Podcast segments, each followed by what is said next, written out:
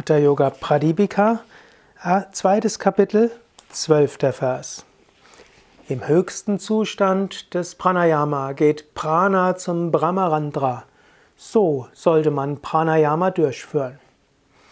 Ja, das letzte Mal hat er die ersten beiden Stufen beschrieben, also Svatmarama, der Autor der Hatha Yoga Pradipika, sagt, in der ersten Stufe kommt Schweiß und damit auch Hitze, Wärme. In der zweiten Stufe der Praxis kommt ein Zittern durch den ganzen Körper. In der dritten Stufe geht Prana hoch zum Brahmarandra. Brahmarandra ist der Scheitel, ist ein anderer Name für die Sahasrara Chakra. Brahmarandra heißt auch die Öffnung zu Brahman, zum Höchsten. Wenn du Pranayama praktizierst, am Ende denke immer daran, du willst dich öffnen für das Höchste. Und das kannst du auch nehmen für alles, was du tust. Egal was du tust, zum Schluss wende dich immer an das Höchste. Wenn du Wechselatmung zum Beispiel übst, mindestens zum Schluss oder vielleicht auch am Anfang und zum Schluss, bringe all deine Bewusstheit hoch zum Scheitel im Bewusstsein, dass dies die Berührung ist zwischen dem Göttlichen und dem Menschlichen.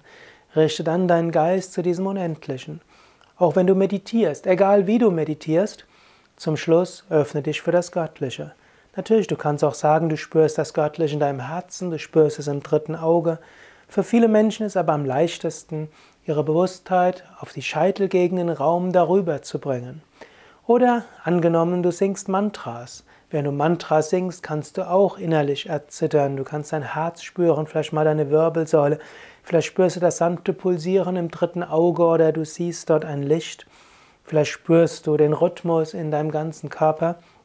Zum Schluss bringe dann deine Bewusstheit hoch zum Brahmarandra, zur Scheitelgegend, nach oben, zum Licht des Göttlichen. Oder wenn du Karma-Yoga übst, zum Schluss richte auch dort eine Aufmerksamkeit nach oben. Sei dir bewusst, was auch immer du tust, du willst es Gott darbringen.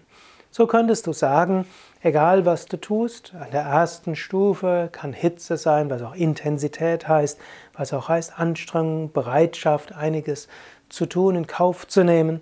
Im zweiten ist lass dich ergreifen, erzittern. Und als drittes richte deinen Geist zum Göttlichen, zum reinen und ruhigen Göttlichen, zum Unendlichen, zum Ewigen, zum Absoluten.